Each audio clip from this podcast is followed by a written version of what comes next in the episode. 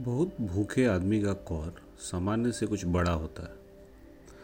वो जब तक दो चार निवाले मुँह में नहीं रख लेता, उसको स्वाद की सुध नहीं आती। भूखा आदमी खाते हुए मौन हो जाता है।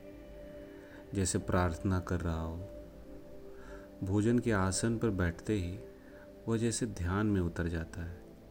उसका हाथ अपने आप रोटी को तोड़ता है, उसमें सब्ज़ी भरता है और उसको मुँह में रखकर पुनः इसी क्रिया को दोहराने में लग जाता है। भूखा आदमी मुँह को इस तरह चलाता है कि जैसे कोई वाद्य यंत्र बजाने बैठा हो और तल्लीन हो गया हो, तब उसकी आँखें रोटी के जले कोने पर नहीं टिकती। उसकी जीभ अधिक नमक होने को माफ़ करते हुए चलती है। भूखा आदमी पेट से आ रहे अनहद नाद को सुनता है और लोटे के पानी को अपने कंठ से नीचे उतार कर उसको बार बार जागृत करता है।